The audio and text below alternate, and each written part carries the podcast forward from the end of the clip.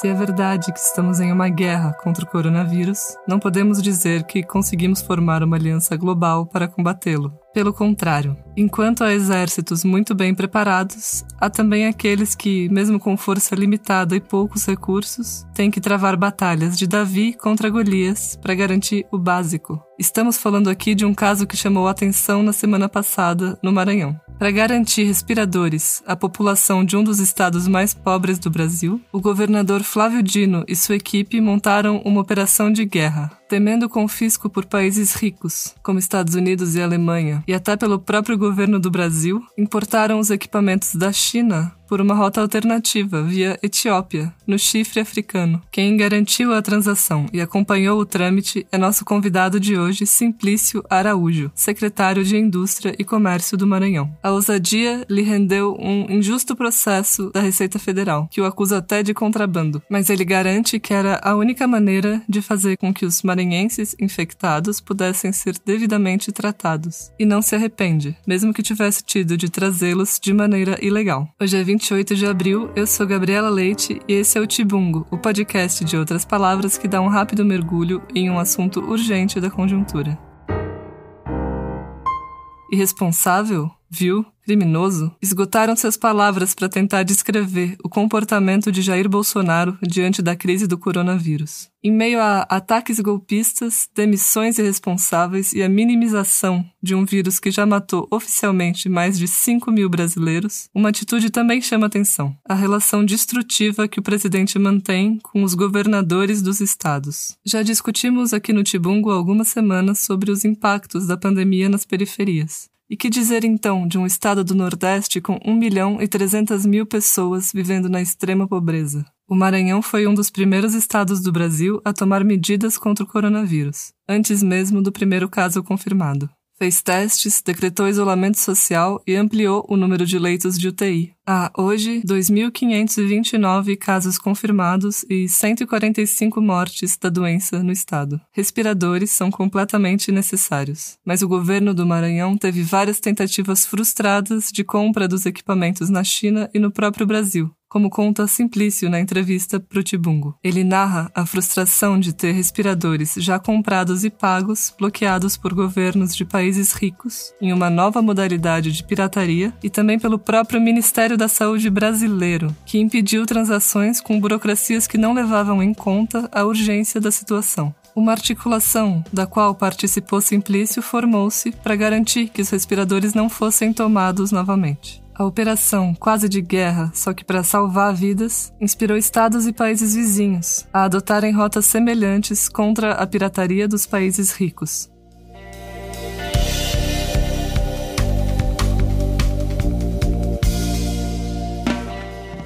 Nós temos hoje muita dificuldade nesse quadro de pandemia aqui no estado do Maranhão. Maranhão é um estado pobre, um estado que nós já tínhamos muita dificuldade. É, em decorrência da crise econômica, a crise econômica que já nos colocava numa situação bem difícil. No início da crise, o governador Flávio Dino praticamente fechou, digo, suspendeu metade das secretarias e direcionou esses recursos para a saúde, para a implementação de é, possíveis instrumentos de combate à Covid-19, o coronavírus aqui no estado do Maranhão. Quando uh, iniciaram essas movimentações, logo no primeiro decreto em que a gente preconizou o isolamento social aqui. É, muitos empresários que tratam comigo, que sou secretário de Indústria, Comércio e Energia, é, se solidarizaram com o Estado do Maranhão, com os movimentos do governo e se ofereceram para contribuir com esse momento. Eu busquei o governador Flávio Dino e dialoguei com ele sobre como é que nós poderíamos, de alguma forma, usar é, essa generosa oferta de solidariedade proveniente da classe empresarial aqui do estado do Maranhão. E o que mais nos preocupava naquele momento, como preocupa todos os estados da federação e principalmente é, o globo inteiro, são a escassez, é a escassez de respiradores, visto que esses aparelhos são importantes em determinados, no, no momento mais agudo da crise, da, da saúde das pessoas, e a gente aqui não tinha é, equipamentos suficientes para é, enfrentar essa crise. Uhum. Então, a primeira alternativa que nós tivemos logo após que eu tive a sinalização do volume de recursos que seria doado pelas, pela, pelas empresas aqui do estado do Maranhão, foi buscar em Santa Catarina uma empresa, uma indústria, buscar essa indústria para que a gente fizesse ali um bloqueio de 150 respiradores para o estado do Maranhão. Fiz esse bloqueio e comecei a dialogar com a classe empresarial no sentido de é, fazer a convergência dos recursos para a aquisição dos equipamentos. Logo no segundo contato que eu tive, após o segundo contato que eu tive com as cerca de 30 a 40 empresas que nos ajudaram, eu tive um telefonema do fornecedor local dizendo que a indústria de Santa Catarina fora interditada pelo governo federal, mas mais especificamente pelo Ministério da Saúde. Inclusive, nós temos a cópia desse ofício, aonde o governo federal pede que todos os equipamentos ali disponíveis sejam bloqueados para uso das unidades de saúde federal. E aí a gente ficou desesperado, porque nós perdemos 150 aparelhos que estavam bloqueados aqui para o estado do Maranhão. Logo em seguida, é, através da Secretaria de, de Saúde aqui do estado do Maranhão, também havia uma outra compra de 68 equipamentos nessa mesma indústria. Então, além de perder a, o bloqueio de 150 equipamentos, nós também perdemos os 68 equipamentos que estavam comprados e pagos pela Secretaria de Saúde do Estado do Maranhão. Isso era uma sexta-feira e no sábado, a, a, na noite de sexta, é, varando pelo sábado, eu busquei ajuda com diversos companheiros que eu fiz ao longo da minha trajetória de vida e de secretário de Indústria, Comércio e Energia na China, onde eu tive aí a satisfação de levar caravanas de empreendedores aqui do estado do Maranhão. Então, essas pessoas foram muito importantes nesse momento, porque ao ver o nosso desespero, a nossa preocupação com o povo do Maranhão, eles rapidamente fizeram uma varredura na China e numa primeira empresa que nós tivemos o sucesso de encontrar os equipamentos, nós fizemos o mesmo bloqueio de 150 equipamentos mas uma empresa da Alemanha adquiriu 500 equipamentos nessa empresa para o governo alemão e entre os 500 respiradores estavam os 150 respiradores do estado do Maranhão. Fomos para uma segunda empresa, ainda tentando adquirir isso pelo governo do Maranhão. E na segunda empresa, na segunda indústria, nós tivemos aí a, a lamentável é, notícia de que após bloquearmos 120 equipamentos ali, que era o que tinha a possibilidade de entregar mais rapidamente, uma empresa para, é, adquiriu ali cerca de 800 respiradores para o governo americano. Entre os 800 estavam os nossos 120. Ou seja, nós estávamos diante de dois inimigos. Um inimigo do poder econômico, os grandes é, países é, concorrendo conosco, o Estado pobre aqui do Nordeste brasileiro. E também a burocracia. A burocracia para que nós comprássemos isso através do governo era muito grande e isso tornava o processo muito moroso. O que, é que eu tive que fazer? É, eu me socorri também com duas empresas que tinham tem base aqui no Maranhão e tem base também na China. É, o grupo Mateus, que é uma rede de supermercados aqui do estado do Maranhão, que está também presente no Pará é, no estado do Piauí, e a mineradora Vale, que tem uma grande operação aqui, inclusive com uh, uma operação portuária, a maior, portu, a maior operação portuária do Brasil, que está presente aqui no Maranhão. Os funcionários dessas duas empresas, quando viram o, a nossa dificuldade, eles se voluntariaram para não apenas é, agilizar o processo de compra, como também para vigiar esses equipamentos. E assim foi feito. Uhum. Através do grupo Mateus, nós fizemos a aquisição, nós orientamos os demais empresários que gostariam de doar, que doassem a, diretamente a essa importadora. Essa importadora realizou a compra de uma forma super rápida. Nós colocamos, é, tivemos assim, a satisfação de ter funcionários do Grupo Mateus e da mineradora Vale, praticamente vigiando esses equipamentos dentro da fábrica. Depois nós retiramos esse equipamento de dentro da fábrica para não correr mais risco de ter ali é, um leilão de equipamentos dentro da fábrica, lá na China. E aí a gente já tinha, entre, entre essa vigilância dos equipamentos, a gente já tinha a segunda preocupação porque começou o bloqueio de equipamentos e o leilão de equipamentos também nos aeroportos, nos, ainda nos aeroportos da China, e o bloqueio de equipamentos na Europa e também nos Estados Unidos. Ou seja, se nós não tivéssemos o, de, o devido cuidado, nós iríamos ter muito problema em trazer esses equipamentos aqui para o estado do Maranhão. Nesse momento, eu novamente busquei o governador, que o tempo todo é, dialogava conosco, perguntava como é que estava a compra, como é que estava o andamento da, do processo, e quando eu coloquei para ele do temor que nós tínhamos de ter essa carga interceptada na Europa, nos Estados Unidos, ele buscou o governo federal. Mesmo o governo federal já tendo interceptado 68 dos nossos equipamentos aqui no Brasil, ele colocou o nosso secretário é, nossa representação em Brasília, que é o secretário Capelli, para buscar, junto ao Ministério da Defesa, a possibilidade de que a FAB fizesse o transporte desses equipamentos aqui para o estado do Maranhão. Não obtivemos sucesso e, inclusive, ficamos mais preocupados ainda, porque agora além dos 68 equipamentos que tinham sido bloqueados pelo governo federal, o governo federal também possuía a informação de que nós iríamos trazer equipamentos da China para o Maranhão. Começamos a debater como trazer essa carga. E aí surgiu a possibilidade de rotas alternativas que não passassem nem pela Europa e nem pelos Estados Unidos. E no momento em que nós precisamos trazer a primeira remessa da carga, que foram 107 equipamentos, nós decidimos trazer esses equipamentos pela Etiópia.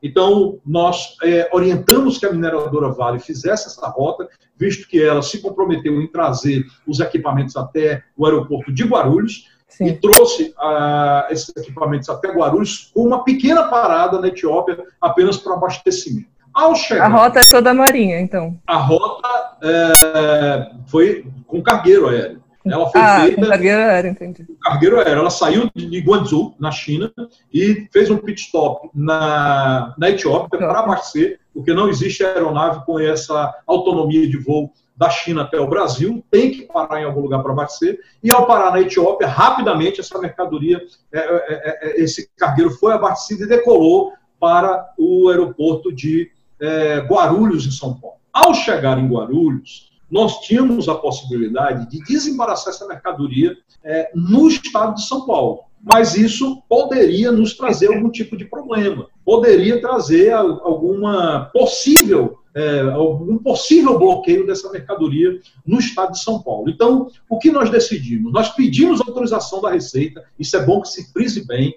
A uhum. Receita mesmo sem saber o que era que estava sendo transportado, a Receita permitiu que ao chegar, que a mercadoria ao chegar no aeroporto de Guarulhos, ela pudesse ser deslocada para o aeroporto de São Luís para ser é, devidamente desembaraçada. E assim foi feito. Nós trouxemos a mercadoria rapidamente, o governador cargueiro da empresa Azul, um ATR 600, e esse ATR 600 veio exclusivamente trazer esses equipamentos aqui no estado do Maranhão. Ao chegar aqui, é, chegou esse voo, chegou, saiu de São Paulo por volta de duas horas da tarde, veio chegar aqui um avião muito lento, principalmente com, com essa carga, é, chegou aqui por volta de nove e meia da noite. Então, ao chegar aqui no Maranhão, às nove e meia da noite, nós tínhamos dois problemas. O problema número um é a real necessidade desses equipamentos. Nós já tínhamos pacientes aqui necessitando desses equipamentos. Por isso, até que nós decidimos quebrar a carga, porque a carga, na verdade, era de 187 equipamentos. Então, mandamos 107 que estavam devidamente prontos na frente, para que a gente já pudesse utilizá-los em alguns pacientes. E o segundo obstáculo é que a Receita Federal não funcionava no horário de chegada do voo aqui no estado do Maranhão. Então, quando essa mercadoria chegou por volta das nove e meia da noite, nós ficamos, eu, é, o Coronel Leite, que é um outro secretário aqui, secretário de segurança do gabinete do governador, que me acompanhou até o aeroporto. Nós ficamos ali até por volta de meia-noite, aguardando a liberação da carga, que de alguma forma essa carga pudesse ser liberada, porque nós precisávamos testar os equipamentos e ainda instalar esses equipamentos em alguns é, hospitais que já necessitavam, alguns pacientes já necessitavam desse equipamento. Quando eu recebi a notícia, por parte do funcionário da Infraero, de que a mercadoria não poderia ser liberada, porque nós não tínhamos nenhum funcionário da Anvisa e nenhum funcionário também da Receita Federal. Ora, lógico que é, nós tivemos que fazer a retirada da mercadoria de qualquer forma. Então, eu assinei um termo, eu lavrei um termo, assumindo a responsabilidade pela retirada da mercadoria e retirei a mercadoria da, da Receita Federal. Isso, claro, em sintonia com o nosso governador, que tem compromisso aqui sério com essas vidas, tem muita preocupação aqui o tempo todo com o que tem ocorrido em volta da pandemia, e assim foi feito. E nós nos surpreendemos com a reação da Receita Federal. A Receita Federal anunciou que iria me processar, porque é, isso teria sido... o senhor pessoalmente ou o Estado do Maranhão? A mim é o Estado do Maranhão. A mim porque eu me responsabilizei. E é o Estado do Maranhão porque, é, de acordo com é, o que foi citado quando da sua da, da, da pronúncia né, da, da Receita Federal, é, nós teríamos é, feito uma ação ilegal. E essa operação foi totalmente legal, essa operação foi paga, os equipamentos são de é, uso imprescindível para a população nesse momento. Cerca de quatro horas depois, Gabriela, de que nós tiramos esses equipamentos, ou seja, exatamente por volta de quatro e meia da manhã, o primeiro é, respirador já estava sendo usado num paciente. Então, jamais eu poderia é, de, ter deixado esses equipamentos lá. Só para você ter uma ideia, e se nós não tivéssemos retirado esse equipamento de dentro da Receita Federal, ainda hoje, cerca de quase 10 dias depois dessa retirada, esses equipamentos ainda estariam retidos na Receita Federal e nós impedidos de usar esses equipamentos aqui em pacientes no estado do Maranhão. Mais de 20 estados da federação ligaram para o governador, os governadores, e o governador me orientou a ajudar alguns governadores. Nós ainda, sob sigilo, nesse momento, nós temos pelo menos duas cargas de outros estados que nós conseguimos ajudar e algumas cidades que nós conseguimos ainda encontrar alguns equipamentos na China para esses é, municípios. Nós tivemos aqui a consulta por parte de uruguaios, uma compra que está sendo realizada pela Colômbia nos mesmos moldes e usando essas rotas alternativas para poder chegar com esses equipamentos fugindo desse, dessa queda de braço entre as grandes potências contra os estados pobres aqui do Brasil ou contra estados mais pobres no globo, evitando esse confisco por parte de é, possíveis interceptações, às vezes até ilegais, mas no meio da guerra que nós estamos vivendo, não apenas aqui no Brasil, mas em todo o globo. Mas foi uma operação de guerra mesmo, né? Então quer dizer que tem outros países agora usando essa rota alternativa e virou uma rota possível. É porque não é só uma rota, nós discutimos várias possibilidades e estamos, inclusive, fazendo com que alguns equipamentos aqui do Maranhão possam usar essas outras rotas e fornecendo essas possibilidades para para outros países, para que eles possam, com segurança, comprar e, o mais importante, receber as suas cargas. E como é que está o processo na Receita? Olha, o processo na Receita, lamentavelmente, a gente tem, nós, nós fizemos uma defesa aqui no estado do Maranhão, já protocolamos isso na Receita Federal, demonstrando claramente que uh, existem alguns equívocos por parte da Receita. A Receita nos acionou antes de receber, o, o correto no processo de, de, como esse, de importação, é que a Anvisa nos acione primeiro ou acione a, ou acione a Receita Federal. A, a, Receita Federal nos acionou sem ter recebido a devida notificação da Anvisa a respeito dessa importação e sem é, também aguardar um processo administrativo. Ela, ela nos ameaçou, ameaçou o Estado do Maranhão de um processo judicial, inclusive com consequências penais, sem abrir um processo administrativo. Então, nós fizemos a nossa defesa e solicitamos esclarecimentos à Receita Federal de como é que a Receita foi, é, é, divulgou ou procedeu, qualquer que seja, é, investigação ou processo interno, sem esses elementos, sem ter nos notificado para que nós esclarecêssemos se a mercadoria era ou não ilegal, inclusive já, no, já praticamente nos, nos sinaliza quais são os artigos e as leis que nós podemos ser inseridos, que são leis que apontam para o contrabando de mercadorias, para importações ilegais, e nós não fizemos aqui contrabando e nem é, processos ilegais. Todo o processo foi devidamente documentado e estamos aguardando. E o senhor enxerga isso como uma perseguição do governo federal aos estados que tentam ter protagonismo na, na, crise do coronavírus? Olha, eu acredito que houve, eu acredito que houve uma, uma coisa assodada. Foi uma movimentação assodada, é, de forma que leva, assim, é, a pensarmos numa possível perseguição ou politização do momento.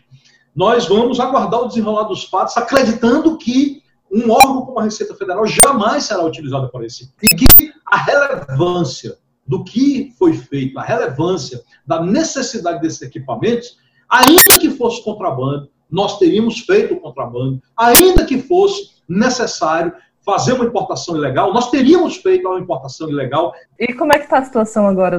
Tem respiradores suficientes já? Vocês estão exportando mais? Como é que está? Olha, a dubiedade da interpretação da população uh, sobre o isolamento social nos preocupa muito aqui no estado do Maranhão. Como em todo o Brasil, aqui no estado do Maranhão, algumas pessoas também acompanham o, o, o apontamento, né, o, a visão do, do presidente Bolsonaro. E acham que isso não existe, que isso é uma invenção da mídia para caçar o presidente da República. As pessoas não levam em consideração 4 mil mortes já ocorridas aqui, centenas, milhares de mortes ocorridas é, pelo, pelo mundo todo. E algumas ainda estão é, sem atender o nosso a nossa colocação, a nossa solicitação para o isolamento, o nosso decreto para o isolamento. O governador hoje usou aqui a mídia para pedir encarecidamente, humildemente, para que a população, mais uma vez, entenda que essa movimentação ela vai fazer com que o nosso sistema de saúde entre em colapso. Então, mesmo com essa quantidade de respiradores que nós temos hoje em mãos, ou seja, nós temos 187 que eu adquiri na China através das doações dos empresários aqui do estado do Maranhão, e mais 68 que o governador tinha comprado pela Secretaria de Saúde, que a Justiça obrigou o governo federal a nos devolver, mesmo com essa quantidade de respiradores, nós podemos sim ter a saúde aqui em colapso. O, a capital São Luís, nesse momento, já está um passo. Hoje o governador admitiu a hipótese de, nos, nos próximos dias,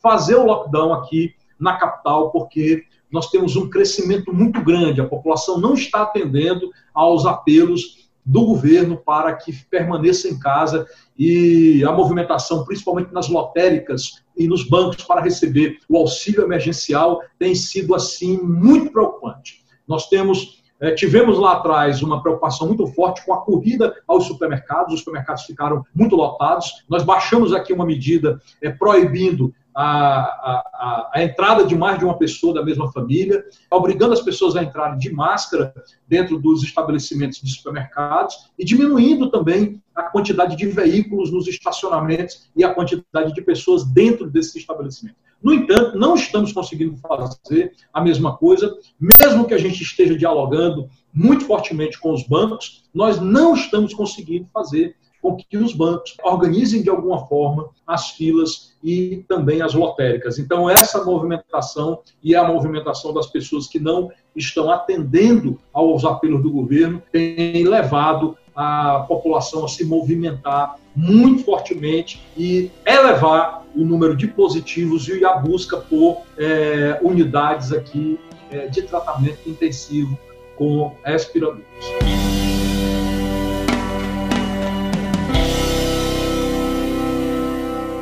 Na quarentena, com o comércio quase todo fechado, algumas das empresas mais prejudiciais à economia e aos trabalhadores estão lucrando horrores. Pense no quanto empresas como o iFood vão enriquecer às custas de trabalhadores mal pagos que põem sua vida em risco. Outra delas, especialmente perigosa, é a Amazon, corporação pertencente ao homem mais rico do mundo. Sim, essa é uma antipublicidade, mas com boas intenções. A editora Elefante, parceira de outras palavras, lança em breve o livro Contra a Amazon e outros ensaios sobre a humanidade dos livros, do escritor e crítico cultural espanhol Jorge Carrion. Para o autor, a empresa é a principal antagonista da incrível diversidade e inovação dos livros. Quem contribui financeiramente com outras palavras pode participar nessa semana de um sorteio de dois exemplares de Contra Amazon ou comprá-lo com desconto. Ou seja, nossos doadores, além de contribuírem com o nosso jornalismo de profundidade, também ajudam pequenas e admiráveis editoras. Juntos procuramos sugerir novos mundos a serem construídos depois da pandemia. Para participar e saber mais, é só entrar em outraspalavras.net barra outros 500. Esse foi mais um Tibungo, o podcast de outras palavras que mergulha em temas importantes da semana. Na quinta-feira, o programa é comandado por Maíra Matias e Raquel Torres, editoras do site Outra Saúde. Eu, Gabriela Leite, editei e apresentei esse episódio. Fiz o roteiro com a colaboração de Rony Rodrigues. E a direção é de Antônio Martins. Até o próximo Tibungo.